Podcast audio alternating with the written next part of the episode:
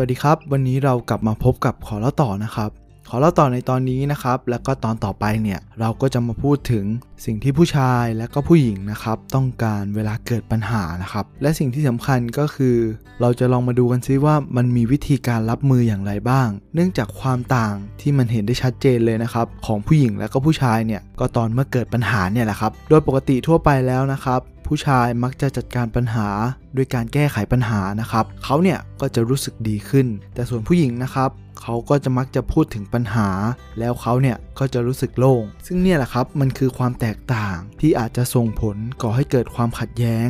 สำหรับผู้หญิงกับผู้ชายก็ได้นะครับ ซึ่งเรานะครับอาจจะพบเจออยู่บ่อยๆ ตัวอย่างก็เช่น เวลาผู้ชายนะครับกลับมาบ้านแล้วเหนื่อยๆเนี่ยเขาก็อยากพักผ่อนด้วยการนั่งนิ่งๆ อยู่คนเดียวนะครับ ขณะที่ผู้หญิงนะครับ อยากพักผ่อนด้วยการพูด หรือว่าระบายปัญหาต่างๆนะครับ ซึ่งเนี่ยแหละครับมันคือปัญหาใหญ่ของชีวิตคู่เลยก็ว่าได้ ก็เช่นเคยนะครับ ขอล้วตอนในตอนนี้เนี่ยเราก็จะมาพูดถึงผู้ชายที่มาจากดาวอังคารก่อนละกันนะครับ เวลาผู้ชายเนี่ยพบเจอปัญหานะครับ เขาก็มักจะไม่พูดถึงมันนะครับ แต่เขาเนี่ยก็จะเลือกที่จะแก้ไขปัญหา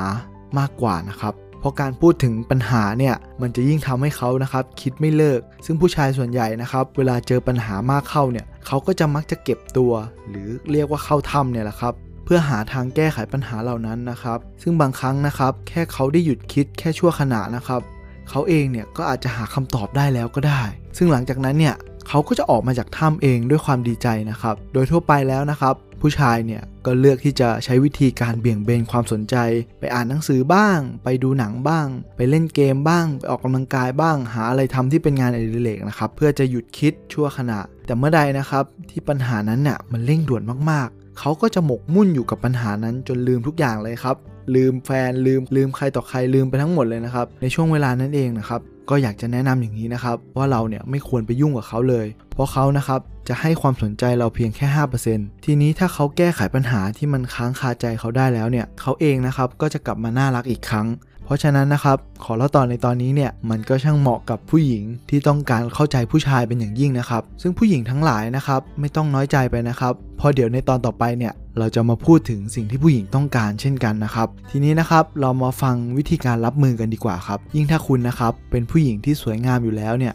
มันจะยิ่งทำให้คุณนะครับมีเสน่ห์เข้าไปอีก เพราะเวลาที่ผู้ชายนะครับเขาเข้าถ้ำเนี่ยมันก็คือการที่เขาเนี่ยอยากไปอยู่คนเดียวนะครับ ผู้หญิงเองนะครับก็มักจะโกรธว่าทำไมเขาเนี่ย ไม่บอกถึงปัญหาไม่ยอมพูดอะไรเลย แต่อย่างที่บอกนะครับว่าผู้ชายเนี่ยไม่ชอบพูดถึงปัญหา และผู้หญิงก็มักจะไม่พอใจนะครับ ดังนั้นนะครับ สิ่งที่ผู้หญิงต้องทำเนี่ยก็คือหาใครสักคนนะครับ รับฟังอาจจะเป็นเพื่อนสนิท หรือว่าเพื่อนใครสักคนก็ได้นะครับ เพื่อจะทำให้ตัวเองนะครับ ไม่รู้สึกเหมือนถูกทอดทิ้ง หรือว่าไม่มีใครสนใจนั่นเองแหละครับ ซึ่งการที่ผู้หญิงนะครับ เข้าใจเรื่องนี้ของผู้ชายเนี่ย มันจะทำให้ความขัดแย้งนะครับ ไม่เกิดขึ้นแต่ยังไงก็แล้วแต่นะครับ ผู้ชายเองนะครับก็ควรรู้จักเห็นอกเห็นใจผู้หญิงด้วยนะครับ เวลาที่ผู้ชายอยู่ในถ้ำเนี่ยผู้หญิงอาจจะเกิดความรู้สึกอยู่ในใจว่า คุณไม่ฟังฉันเลย ฉันรู้สึกเหมือนไม่มีใครอยู่กับฉันตรงนี้เลย